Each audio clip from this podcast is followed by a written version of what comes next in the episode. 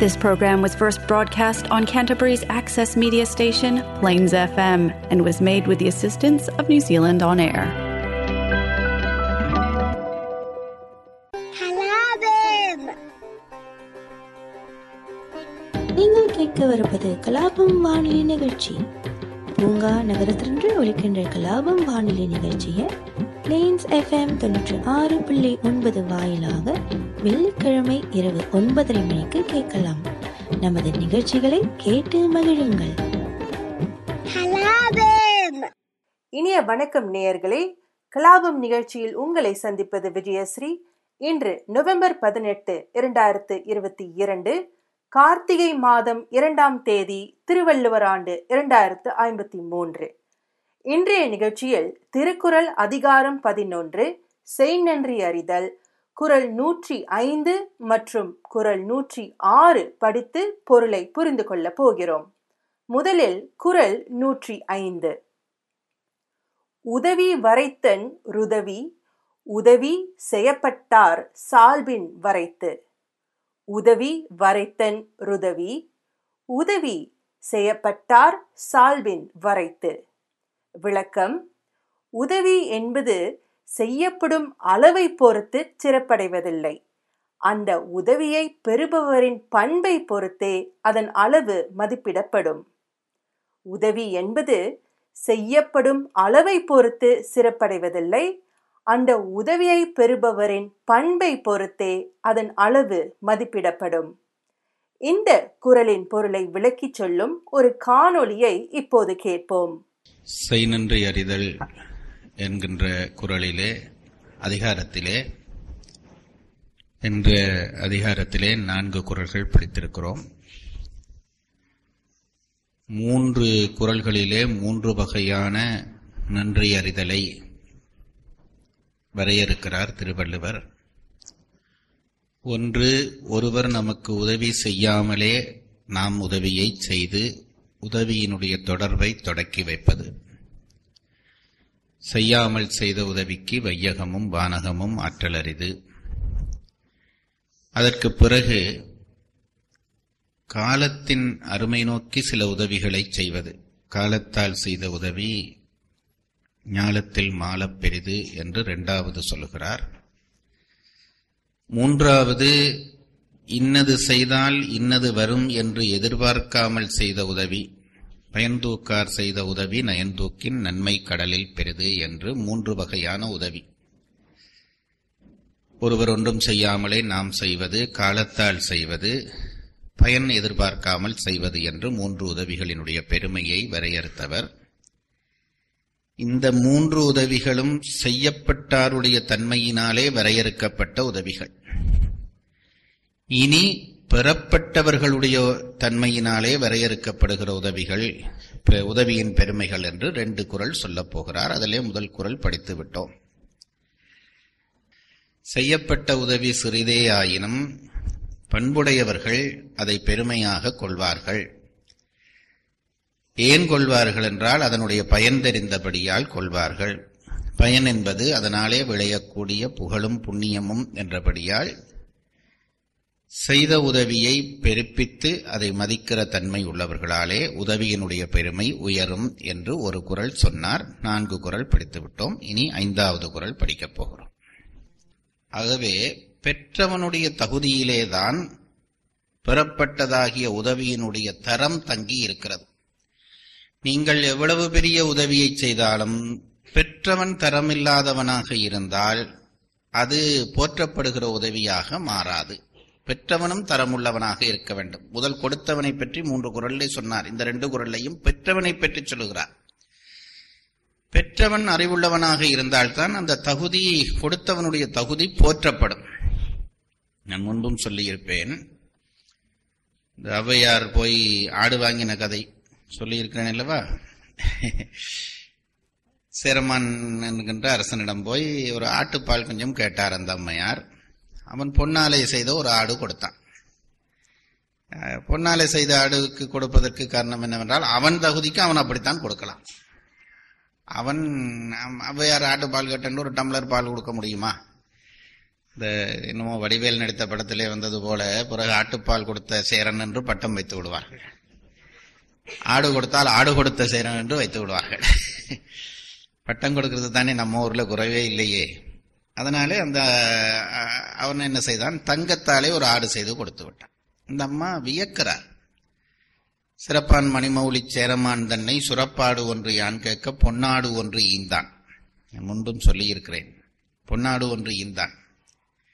நான் ஒரு ஆடு சும்மா ஒரு பால் கறக்கிறதுக்காக ஒரு ஆடு கேட்டால் அவன் பொன்னாலே ஆடு தந்து விட்டான் என்று சொல்லிட்டு அந்த ஔவையார் சொல்லுகிறார் இறப்பார் என்பரினும் கொள்வர். பிச்சை எடுக்கிறேன்னு வந்தவன் நான் என்ன கொடுத்தாலும் வாங்கத்தான் வேணும். ஆனால் கொடுக்கிறவனுக்கு தெரிய வேணும் தன் தகுதி. கொடுப்பார் தாமறிவார் தம் கொடையின் சீர் என்று அந்த வெண்பாவை முடிப்பார்.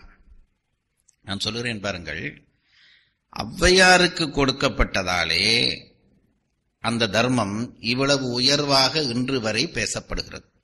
கொடுத்தவன் எத்தனையோ பேருக்கு அவன் நாடு கொடுத்து தான் இருப்பான் பொன்னாடு எத்தனையோ பேருக்கு கொடுத்து தான் இருப்பான். அப்படிப்பட்ட அரசன் தானே அவன். ஆனால் ஔவையாருக்கு கொடுக்க போக இந்த நூற்றாண்டு வரையும் அந்த கொடை பேசப்படுகிறது. ஆகவே கொடுக்கிறவனிலே இல்லே கொடையினுடைய தன்மை உதவியினுடைய தன்மை பெறுகிறவனிலேயும் தங்கி இருக்கிறது. அதை இந்த குரலிலே வரையறை பண்ணுகிறார். சால்வு எவ்வளவு பெரிதாயிற்று உதவியும் அவ்வளவு பெரிதாம். சால்புள்ளவனிடம் எவ்வளவு தூரம் சால்புள்ளவன் உயர்ந்தவனாக இருக்கிறானோ அந்த அளவுக்கு நீ கொடுக்கிற உதவி பெரிய உதவியாக கணிக்கப்படும். சால்வு எவ்வளவுக்கு குறைவு இருக்கிறதோ அந்த அளவுக்கு உன்னுடைய உதவி சிறுத்து கொண்டே போகும். அவர் என்ன சார் கொடுத்தார்? ரொம்ப சாதாரணமா தூக்கி போடுவான் சின்னவன். அதாவது அவசரமாக கொடுத்திருப்பீர்கள் நீங்கள் ஒரு பெரிய தொகையை கொடுத்தா கூட அதெல்லாம் அவருக்கு ஒரு சும்மா சாத- சாதாரணம் சார். என்று அதை சிறுமைப்படுத்துவான் சின்னவன். சின்ன உதவி கொடுத்தாலும் அதை பெருமைப்படுத்துவான் பெரியவன். ஆகவே கொடுக்கப்படுகிறவனிலே மட்டுமல்ல வாங்குகிறவனுடைய தன்மையிலும் நன்றி அறிதலனுடைய பெருமை தங்கி இருக்கிறது என்கிறார். அறிவார்க்குச் செய்த வழி. அறிவார் என்றால் வெறும் புத்திசாலிகள் என்று நினைக்கக்கூடாது சால்புடையவர்கள் என்ற அர்த்தம் நம் தமிழிலே மக்களை பிரிப்பார்கள். தமிழ் தமிழினுடைய பிரிவு எல்லாம் தெரிந்திருந்தால் நாங்கள் இவ்வளவு கேவலப்பட்டிருக்க மாட்டோம். முதல் கல்விமான். தமிழ் த- தமிழிலே வரிசைப்படுத்துகிற பொழுது முதல் கல்விமான். அவனுக்கு மேலே அறிவாளி. அறிவாளி என்பவன் கல்விமானை விட உயர்ந்தவன். அவனுக்கு மேலே புலவன். புலமை மிக்கவன். கல்வி அறிவாளி அறிவாளியை விட புலமைசாலி பெரியவன். அவன் புலமை மிக்கவன். அவனுக்கு மேலே புலமை மிக்கவனுக்கு மேலே ஒருவன் வருகிறான் என்றால் அவனுக்கு பெயர் சால்பு உடையவன். சான்றோன் என்று பெயர் அதற்கு புலமை புலமைக்கு மிக்கவனுக்கு மேலே கவிஞன். கவிஞன் என்றால் நாங்கள் நினைக்கிறோம் கவிதை எழுதுகிறவர்கள் கவிஞர்கள் என்று நாங்கள் நினைத்திருக்கிறோம் அறிவினுடைய ஒரு உயர்நிலை பெற்றவன் தான் கவிஞன். இன்றைக்கு எல்லாரும் கவிதை எழுத ஆரம்பித்து விட்டபடியால் அது அறிவாளிக்கும் கவிதைக்கும் தொடர்பில்லாமல் போய்விட்டது.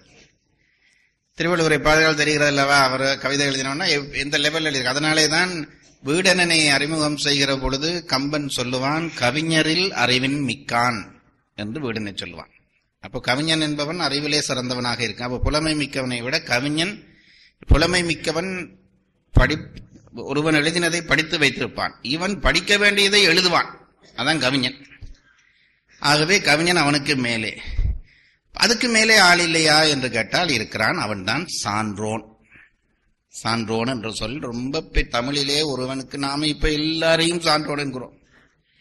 சான்றோன் என்பவன் பண்பினுடைய உச்சத்திலே நிற்கிறவன். நம்முடைய தமிழர்கள் என்ன நினைத்தார்கள் என்றால் கல்வியினுடைய பயன் புத்திசாலித்தனம் அல்ல சான்றாண்மை என்றுதான் நினைத்தார்கள். படிக்க படிக்க படிக்க படிக்க பெருந்தன்மைகள் அதிகரித்துக் கொண்டே போக வேண்டும். ஆகவே அப்படி சான்றோனுக்கு செய்யப்படுகிற இந்த உதவி என்பது அதனுடைய பெருமதி எங்கேயோ கூடிவிடும் என்கிறார்கள். அவர்கள் தங்களை தாழ்த்தி கொண்டு உதவி செய்தவனை பெருப்பிப்பார்கள். அனுமன் ராவணவதம் முடிந்தவுடனே சீதையை வணங்குகிறான். சீதை அவனை தலையிலே கை வைத்து வணங்கினான். அவன் தொண்டன் இவள் தலைவி. தலைவியை தொண்டர்கள் வணங்க வேண்டும் என்பதுதான் நியதி. உங்களுக்கு தெரியும் அது. தலைவியை தொண்டர்கள் வணங்க வேண்டும். தொண்டனை தலைவி வணங்கின செய்தி ராமாயணத்திலே உண்டு. இந்த ராமாயணத்தை எரிக்கலாமா? தொண்டை தலைவி வணங்க கையெடுத்து தலையிலே வைத்து கும்பிட்டாள். தலையினால் தொலத்தகும் என்றாள். அதுக்கு அவள் சொன்ன செய்தி நீ செய்த உதவி நிலையானது விலையற்றது. நீ செய்த அது ராமன் சொல்லுகிறான் என்று தான் நினைக்கிறேன். எனக்கு அது குழப்பம் இருக்கிறபடி அதை யார் சொன்னா நல்லது சொல்லிட்டு போட்டோம். நீ செய்த உதவி நிலையானது விலையற்றது. அதற்கு உனக்கு ஏதாவது நான் செய்ய வேண்டும் என்று கருதினால் நான் உனக்கு பிரதிபகாரமாக செய்யக்கூடிய எதற்கும் ஒரு விலை இருக்கும். நிலை இல்லாமல் இருக்கும். பரிசு பொருள் என்று வந்துவிட்டால் எந்த பொருளுக்கும் விலை இருக்கும் நிலை இருக்காது. நீ செய்தது நிலையான விலையற்ற உதவி. நிலையான விலையற்ற உதவியை செய்த உனக்கு விலையுள்ள நிலையில்லாத பரிசை நான் தரக்கூடாது என்று சொல்லி சீதை அவனை தலையிலே கை வைத்து தொழுதாள். தலையினால் தொழத்தகும் என்று தொழுதாள். ராமன் அனுமனை கூப்பிட்டு நீ என்னை ஒரு தரம் கட்டிப்பிடித்துக் கொள் என்றான். அனுமன் குரங்குகளின் ராசா கூட இல்லை. குரங்குகளின் சு- சுக்ரீவன் ராசா. ஒரு சாதாரணமானவன் செய்த உதவியை இவ்வளவு மிகைப்படுத்தி சொல்லுகிறார்கள் என்றால் சொல்ல வேண்டிய அவசியமே இல்லை. அது ராமனுடையதும் சீதையினுடையதும் பண்பில் தங்கியிருந்த விஷயம். பண்பில் த- அதுதான் இங்கே சொல்லுகிறார். ஆகவே உதவி உதவி வரைத்தன்று அதனை பிடிக்கிற குரல். செய்யப்பட்டார் சால்வின் வரைத்து. முதல் சொன்ன மூன்றுமல்லாத உதவி கூட அறிவார்க்கு செய்தால் அதனுடைய பெருமதி அதிகம் என்கிறார். சால்பு என்ற சொல்லுக்கு அமைதி என்று உரை எழுதுகிறார். சால்வானவர்களை எப்படி இனம் காண்பதென்றால் அவர்களுடைய அமைதியை கொண்டு இனம் காணலாம். நாங்கள் இப்போதெல்லாம் நினைக்கிறோம் நிறைய பேசி நம்மை இனங்காட்ட வேண்டும் என்று நினைக்கிறோம். அமைதிதான் அமைதிதான் சால்வானவனுடைய லட்சணம். அருணகிரிநாதர் சொன்னார் சும்மா இரு சொல்லற என்று உபதேசம். அவர் சொன்னார் பேசா அனுபூதி பிறந்ததுவே என்றார். மௌனம் எவ்வளவுக்கு எவ்வளவு அதிகரிக்கிறதோ அவ்வளவுக்கு அவ்வளவு சால்பு அதிகரிக்கிறது அர்த்தம். அதாவது என்னவென்றால் மன அடக்கம். மன அடக்கம் வந்தால் பேச்சு குறையும். சால்புக்கு அமைதி என்று ஒரு சொல் போட்டு உரை எழுதுகிறார் பரிமேலழகர் அதை புரிந்து கொள்ளுங்கள். அடுத்த குரல் குரல் நூற்றி ஆறு. மரவற்க மாசற்றார் கேண்மை துறவற்க துன்பத்துள் துப்பாயார் நட்பு. மரவற்க மாசற்றார் கேண்மை துறவற்க துன்பத்துள் துப்பாயார் நட்பு. விளக்கம் உன் துன்பத்துள் துணையாக நின்றவரின் நட்பை விடாதே. அறிவு ஒழுக்கங்களில் குற்றம் இல்லாதவரின் நட்பை மறந்து விடாதே. உன் துன்பத்துள் துணையாக நின்றவரின் நட்பை விடாதே. அறிவு ஒழுக்கங்களில் குற்றம் இல்லாதவரின் நட்பை மறந்து விடாதே. அடுத்த காணொளி இந்த குரலின் பொருளை விளக்கிச் சொல்லும். ம், செய் நன்றியை மறந்து விடாதே. நன்றியினுடைய பெருமை சொன்னார் அஞ்சு குரலிலே. இப்பொழுது செய் நன்றியை மறக்கக்கூடாது என்பதை ரெண்டு குரலிலே சொல்லப் போகிறார். அதிலே முதல் குரல் இந்த குரல். மறவற்க மாசற்றார் கேண்மை. துறவற்க துன்பத்துள் துப்பாய்வார் நட்பு. மிக துன்பப்பட்டு கொண்டிருக்கிற பொழுது உனக்கு ஒருவன் துணையாக வந்து நின்று உதவி செய்கிறானா? இதெல்லாம் இன்றைக்கு சொல் ஏன் இதை சொல்லுவான்? அது நினைப்பில் நிற்கின்றானே என்று கூட நாங்கள் நினைக்கலாம். ஆனால் இன்றைய நிலைமை இன்றைய காலத்தை பார்த்தால் திருவள்ளுவர் இதையெல்லாம் நினைச்சுத்தான் சொல்லியிருப்பார் போல இருக்கு. ரொம்ப இக்கட்டான காலத்திலே ஒருவன் உதவி செய்ததை கூட சில வேளை நாங்கள் மறந்து போகிறோம். நான் நிமிர்ந்த உடனே அடுத்தவர் பற்றி நாம் நினைப்பதே இல்லை. இன்னார் தானே என்னை உயர்த்தினார் என்பது பற்றி மேலே ஏறினவன் ஏணியை பற்றி எப்படி நினைப்பதில்லையோ அப்படி சில பேர் நினைக்காமலே விட்டு விடுகிறார்கள். அதற்காகத்தான் திருவள்ளுவர் சொல்கிறார் நீ துன்பப்படும் காலத்திலே உனக்கு ஒருவன் பற்றுக்கோடாக இருந்தானா? பற்றுக்கோடாக என்றால் உனக்கு உறுதியாக இருந்தானா? ஒரு கொடி பரர எப்படி ஒரு ஒரு ஒரு கோடு ஒரு கோடு என்பது கொம்பு. ஒரு கொம்பு பற்றாக இருக்கிறதோ அப்படி நீ சோர்ந்து போய் இருக்கிற காலத்திலே நீ நிமிர்ந்து படர்ந்து எழும்புவதற்கு ஒருவன் துணையாக இருந்தானா? அவனை எஞ்ஞான்றும் மறவாதே. மறவற்க என்று ஆர்டர் பண்ணுகிறார் திருவள்ளுவர். சிலது சொல்லுவார் சிலது ஐயக்கருத்தாக சொல்லுவார். அப்படி சொல்லுகிற முறைமையிலே வி- வித்தியாசங்கள் வைத்திருக்கிறார் திரு இது கட்டளை. மற துறவற்க து- துன்பத்துள் துப்பாய்வார் நட்பு மறந்து போகாதே. இதெல்லாம் ஏன் படிக்கிறோம் என்றால் இப்ப படிக்கிற பொழுதே நம் மனதில் ஞாபகம் வரும். ஆமாம் இன்னார் இன்னார் எனக்கு ஒரு காலத்தில் உதவி சார் மறந்து போனேனே என்று இதை ஞாபகம் இப்ப திருவள்ளுவர் நமக்குள்ள வந்து உட்கார்ந்துருவார். காதலை பிடிச்சு இப்படி ஆட்டுவார். நீங்க எப்படி நான் அப்படித்தான் உணர்றது உண்டு பாருங்க. அதனால சொல்றேன். காதலை பிடிச்சு திருக்குறள் சரித்திர படிக்கிற பொழுது நான் வாத்தியாரம் மறந்து போவேன். அடடா நான் இதை செய்திருக்கிறேனே என்று எண்ணம் வந்த உடனே உடனே அது நினைப்பூட்டம். இது திரு அதுதான் பாருங்க. மற்றவர்கள் யாராவது சொன்னா இதை இவன் வேண்டுதலுக்கு சொன்னான் வேண்டாமை சொல்லுறான்னு நிற்போம். திருவள்ளுவர் சொன்னா அப்படி சொல்ல அப்ப அவர் சொல்றது சரிதான் இருக்கும் என்று நம் மனம் ஒத்துக்கொள்ளும்.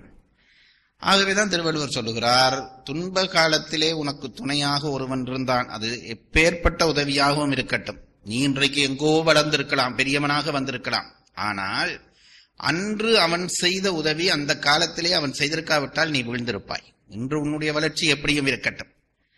அதை நீ போற்ற வேண்டும். பாருங்க முதல் ரெண்டு குரல் என்ன சொன்னார்? பெறுகிறவனுடைய தன்மையிலேயும் உதவிக்கு பெருமை உண்டு. ஆகவே பெற்ற நீ கடைசி வரையும் அந்த நன்றியை மறக்காதே என்று சொன்னார். துறவற்க து- துன்பத்துள் துப்பாய்வார் நட்பை துறவற்க இதிலே இன்னொரு அடியும் வந்திருக்கிறது. மறவற்க மாசற்றார் கேண்மை. நல்ல கல்வி ஒழுக்கங்களால் சிறந்தவர்களுடைய உறவை மறந்து போகாதே என்கிறார். இதற்கும் இந்த அதிகாரத்துக்கும் என்ன தொடர்பு? சொல்ல வந்தது நன்றி மறவாமை என்பதுதான் அதிகாரம். இந்த முதல் அடி வேற அதிகாரத்திலே வேற குரலுக்குள்ளே பெரிய அறை துணைக்கோடல். அப்படி வந்திருக்க வேண்டிய ஒரு அதிகாரத்திலே வர வேண்டிய அடி. ஆனால் அதையும் இதோடு சேர்த்து சொல்வார். ஏன் சொல்வார் என்றால் இது பரிம திருவள்ளுவர் செய்கிற வேலைதான். இனம் பற்றி சில விஷயங்களை உடன் சொல்ல வேண்டிய தேவை வரும் சொல்லிவிட்டு போவார்கள் இனம் பற்றி அதாவது இதுக்கு அது ஏதோ வகையிலே இனமாக இருக்கும். அப்படி இனமாக இருந்தால் அதையும் சேர்த்து சொல்வது என்பது ஒரு மரபு. இங்கே சொல்ல வந்தது நன்றியை மறக்காதே என்பது. அதோடு சொல்லுகிறார் கேண்மையையும் மறந்து மாசற்றார் கேண்மையையும் மறவற்க என்கிறார். அதுக்கு பரிமளகர் விளக்கம் சொல்லுவார். அறிவு ஒழுக்கங்களில் கல்வி என்பது ரொம்ப அடிப்படை நிலை. இப்ப நாம அதை வச்சுதான் மனிதர்களை கணிப்பிடுகிறோம். அவர் பிஏ எம்ஏ பிஹெச்டி அது கல்விதான். அறிவை வைத்து ஒருவனை தீர்மானிக்க வேண்டும். ரொம்ப படிப்பில்லாதவன் கூட அறிவாளியாக இருக்க வாய்ப்புண்டு. ரொம்ப படித்தவன் கூட அறிவில்லாதவனாயிருக்க வாய்ப்புண்டு. அதை மறந்து போகாதீர்கள். எனக்கு ரொம்ப ஆச்சரியம். சொல்லலாமா சொல்லக்கூடாதா என்று கூட எனக்கு தெரியவில்லை. பெரிய ஆத்மீக அமைப்புகளிலே கூட துறவுக்கு தகுதியாக பட்டங்களை கேட்கிறார்கள். எனக்கு அது எப்படி அது அப்படி வந்ததுன்றதே தெரியவில்லை. பெரிய அமைப்புகளிலே ஆத்மீகம் நான் பெயர் சொல்ல விரும்பவில்லை. இன்றைக்கு இருக்கக்கூடிய ஆத்மீக அமைப்புகளிலே பெரிய அமைப்புகளிலே துறவுக்கு ஒருவர் போய் சேர வேணுமானால் பட்டம் பெற்றவராக இருக்க வேண்டும். எனக்கு அதுக்கான நியாயம்ங்கிறது எந்த விதத்திலும் துறவுக்கும் பட்டத்துக்கும் என்ன தொடர்பு என்று அறிவாளியா இருக்க வேணும்னு சொன்னா கூட ஓரளவு அது ஒத்துக்கொள்ளலாம். துறவியா ஆக வேணுமான துறவுக்கான முயற்சியிலே போய் பிரம்மச்சாரியாக சேர வேண்டுமானால் பட்டம் பெற்றவராக இருக்க வேண்டும் என்று நிபந்தனை விதிக்கிறார்கள். நம்முடைய தமிழ் பெரியவர்கள் கல்வியை சாதாரணமாகத்தான் எடுத்துக்கொண்டார்கள். அறிவை பெரிய விஷயமாக எடுத்துக்கொண்டார்கள். அதனால்தான் மரபற்க மாசற்றார் கேண்மை என்று சொல்லுகிற பொழுது மாசற்றார் என்று சொல்லுகிற பொழுது அறிவு. அறிவு என்பது ஒளி. அந்த ஒளி இருளை உள்வாங்காது. ஒரு நல்ல அறிஞன் என்றால் அவன் இருளை உள்வாங்க மாட்டான். அது நன்றாக தெரிந்து கொள்ளுங்கள். அவர் ரொம்ப பெரிய படித்தவர் சார். ஆனால் கொஞ்சம் லஞ்சம் வாங்குவார் என்று சொன்னால் அவன் அறிவாளி இல்லை. ஏனென்றால் ஒளிக்கு பக்கத்திலே இருள் ஒரு காலமும் நில்லாது. அறிவுக்கு உவமையே ஒளிதான். ரெண்டு விஷயம் அந்த ஒளியை அறிவுக்கு உவமையா சொன்னதுக்கு பல நியாயங்கள் இருக்கிறது. ஒன்று அது மற்றவர்களுக்கும் வெளிச்சத்தை உண்டாக்கும். ஒன்று அதை அடக்கி வைக்க முடியாது பரவும். ஒளியினுடைய வேலையே பரவும். தன்னை சுற்றி இருக்கிற இருளையும் நீக்கி மற்ற இடத்திலே இருக்கிற இருளையும் நீக்கும். இதெல்லாம் ஒளியினுடைய க- இயல்பு. அதுபோலதான் அறிவினுடைய இயல்பும் அப்படித்தான் இருக்கும். அழுக்கை தனக்கு பக்கத்திலே சேர விடாது கல்வியிலே அழுக்கு சேர வாய்ப்புண்டு. அதனாலேதான் மாசற்றார் என்றதுக்கு பரிமளர் உரை எழுதுகிற பொழுது என்ன சொன்னார் என்றால் கல்வி கல்வியோடு நிற்கவில்லை. அ- அறிவோடு நிற்கவில்லை. அறிவு ஒழுக்கங்களால். அறிவு மட்டும் இருந்தால் கூட போதாது. ஒழுக்கமும் இருக்க வேண்டும். அறிவும் ஒழுக்கமும் இருக்கிறவனுடைய துணையை கைவிட்டு விடாதே. நான் சொல்றது பாருங்க குழந்தைகளுக்கு இந்த ஒரு செய்தி போதும் குழந்தைகளை நாம் நெறிப்படுத்த. குழந்தைகளை நெறிப்படுத்த. இந்த பெற்றோர்கள் எல்லாருக்கும் பிள்ளைகளுக்கு மேலே ரொம்ப அக்கறை நான் சொல்லுகிறேன். நல்ல சூழலிலே உங்கள் பிள்ளைகளை நீங்கள் வைத்து விட்டாலே அந்த பிள்ளை நன்றாக வந்துவிடும். வேற ஒன்றும் பண்ண வேண்டாம். ஒன்றும் பண்ண வேண்டாம். அதாவது ஒழுக்கமுள்ள பெரியவர்கள் அறிவுள்ள பெரியவர்கள். அறிவுள்ளவர்களுக்கு பக்கத்திலே நாம் இருந்தால் கொஞ்சம் கொஞ்சம் கொஞ்சமாக நாமும் தீட்டப்பட்டு விடுவோம். அதுல எந்த சந்தேகமும் இல்லை. கொஞ்சம் கொஞ்சமாக அவர்கள் பேசுறது அறிவான விஷயமாகத்தான் இருக்கும் உண்மையான விஷயமாகத்தான் இருக்கும். ஆகவே இருக்க இருக்க இருக்க இருக்க நம்மை அறியாமல் நம்முடைய அறிவு வளரும். ஆகவே குழந்தைகளை உருப்படுத்த வேண்டுமானால் சங்கமம்தான் வழி. அதனால்தான் கடவுளை அடைவதற்கே நம்முடைய சமயம் என்ன சொன்னது என்றால் குரு லிங்க சங்கமம் மூன்று வழிபாட்டு முறை. சங்கமம் என்பது அந்த இயல்புள்ளவனோடு சேர்ந்து விடு. உனக்கும் அந்த இயல்பு தானாக வரும். கல் அது என்ன கஷ்டகாலம் என்றால் பாருங்க கெட்டதும் அப்படித்தான். ஒரு கள்ளனோட சேர்ந்தா கொஞ்சம் கொஞ்சம் கொஞ்சமா நீங்க கள்ளனா மாறிடுவீர்கள். என்றால் அவன் அதை பற்றியே பேசுவான் அதனுடைய நன்மை சொல்லுவான் உங்கள் மனதை மயக்க மயக்க நீங்களும் திருடரா மாறி காமவனோட சேர்ந்தால் அது அதுவே எண்ணமா போய்விடும். ஆகவே நல்லவர்களோடு சேர வேண்டும். சேர்ந்தால் அவர்கள் உயர்ந்து விடுவார்கள். அதனாலே தான் திருவள்ளுவர் முதல் நிபந்தனையாக போடுகிறார் மறவற்க மாசற்றார் கேண்மை. அறிவு ஒழுக்கங்களால் சிறந்தவருடைய நட்பை பிரிந்து விடாதே சூழலை பிரிந்து விடாதே. இதை ஏன் சொன்னார்? இங்கே நன்றியுடைமைதானே சொல்ல வேண்டும் இதை ஏன் சொன்னார் என்பதற்கு பரிமேலழகர் விளக்கமே. நாங்க என்றா இது சும்மா பாடமாக்கிட்டு சொல்லிட்டு போயிடுவோம் பரிமேலர் பார்க்கிறார் அதிகாரத்துக்கு இந்த இந்த விஷயம் பொருத்தம் இல்லை ஏன் சொன்னார் என்றதை சொல்ல போகிறார். இம்மைக்கு உறுதி கூறுவார் மறுமைக்கும் உறுதியை உடன் கூறினார். இப்- இம்மை இ- அதாவது ஒருவன் செய்த நன்றியை மறக்காமல் இருப்பது என்பது இன்மைக்கு உறுதி. இம்மைக்கு உறுதி சொல்லுகிற பொழுது அதோடு சேர்ந்ததாகிய மறுமைக்கும் ஒரு உறுதியை அப்படி தட்டிட்டு போனார். இப்ப எல்லாம் இந்த இந்த இது என்ன இந்த இது கொடுப்பது அதாவது நீங்க கடலை வாங்க போனா கடலை வாங்கிட்டு அந்த அம்மா கணக்குக்கு கணக்கு தந்துடும் அதுக்கு கொசுரா கொஞ்சம் கொடுக்கும். சில பேருக்கு அந்த கொசுரோல தான் திருப்தி. கடலை பேக்கெட் நிறைய கடலை இருக்கும். அந்த கொசுரா கொடுத்தாலும் ஒரு சந்தோஷம் இது திருவள்ளுவர் கொசுரா கொடுக்குற விஷயம். அதாவது நன்றியுடைமை தான் சொன்னார். இம்மைக்கு சொன்னார் அல்லவா? அதோட சேர்த்து மறுமைக்கும் ஒன்று சொல்லுகிறேன் கேட்டுக்கொள் என்று அதை உபகாரம் பண்ணிவிட்டு போறார். அதுவே நமக்கு ஒரு உபகாரம் என்று நினைத்துக் கொள்ள வேண்டும். கலாபம் நிகழ்ச்சி வரும் பாடலுடன் முடிவடையும். மீண்டும் நான் உங்களை அடுத்த வாரம் சந்திக்கிறேன். விடை பெறுவது விஜயஸ்ரீ. நன்றி வணக்கம். வள்ளுவன் வாசம் கண்டு தமிழ் அகத்தியன் அழகு